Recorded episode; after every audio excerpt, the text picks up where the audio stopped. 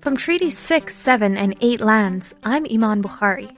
And I'm Irfan Chaudhry, and you're tuning in to the Common Ground podcast. There's a lot of bleeding hearts around who just don't like to see people with helmets and guns. All I can say is uh, go on and bleed, but it's more important to keep law and order in this society than to uh, uh, be worried about uh, weak-kneed people who uh, don't like the looks of, uh, of a At, at any helmet. cost? At any cost? How far would you go with that? How far would you extend that? Well, just watch me.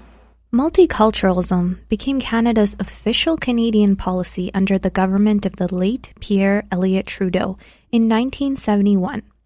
In doing so, Canada was the first country in the world to adopt multiculturalism as official policy.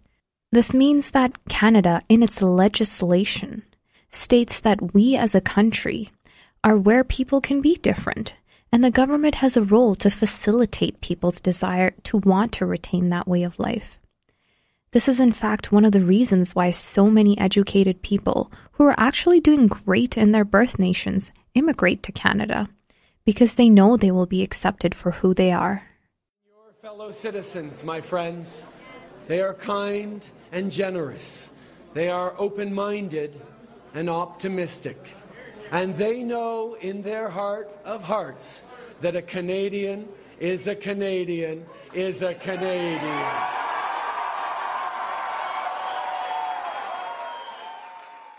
Regardless of Canada's legislative proclamation as a multicultural country, we still have a lot of work to do.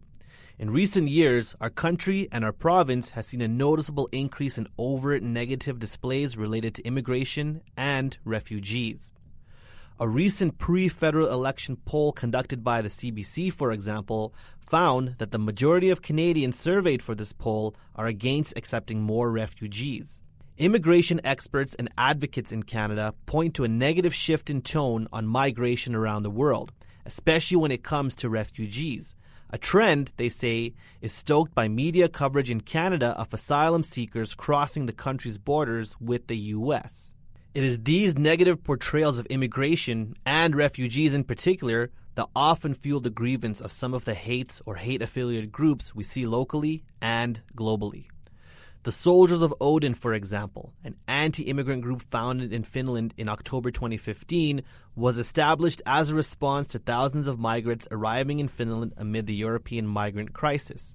Similar offshoots started to spread globally, with a number of Soldiers of Odin groups organizing in Canada, fueled by the exact same anti immigrant sentiment that established the Finnish chapter. While the European variation of the group has not been shy about their stance on anti immigration, the Soldiers of Odin offshoots in Canada have been a bit more coy, perhaps even suffering from Canadian politeness, as publicly they have denounced having any connection to being racist and being anti immigrant.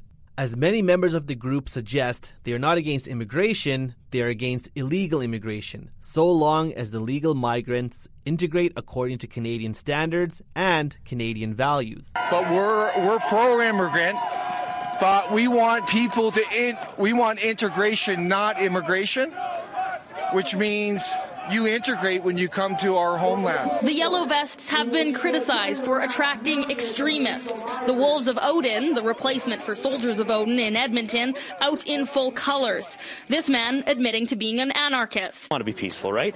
But you look at what, what's going on in France, you look at them burning cars, you look at them having a riot. If Trudeau doesn't step up, that will happen here. But the majority of those I spoke to in Workers' Vest were fueled by Western alienation. Justin has uh, treated the West. He's no better than his father with the Trudeau salute. He's done all but give us that. On putting our, our people, the Canadian people first, putting our country first. We reject the global world order. This integration versus immigration narrative has really been one of the main motivating factors that has brought the Canadian Yellow Vest movement together. It is also what sets the Canadian variation apart from the French movement, which became an outlet for people to express their discontent with the high cost of living in France and with the French ruling government in general.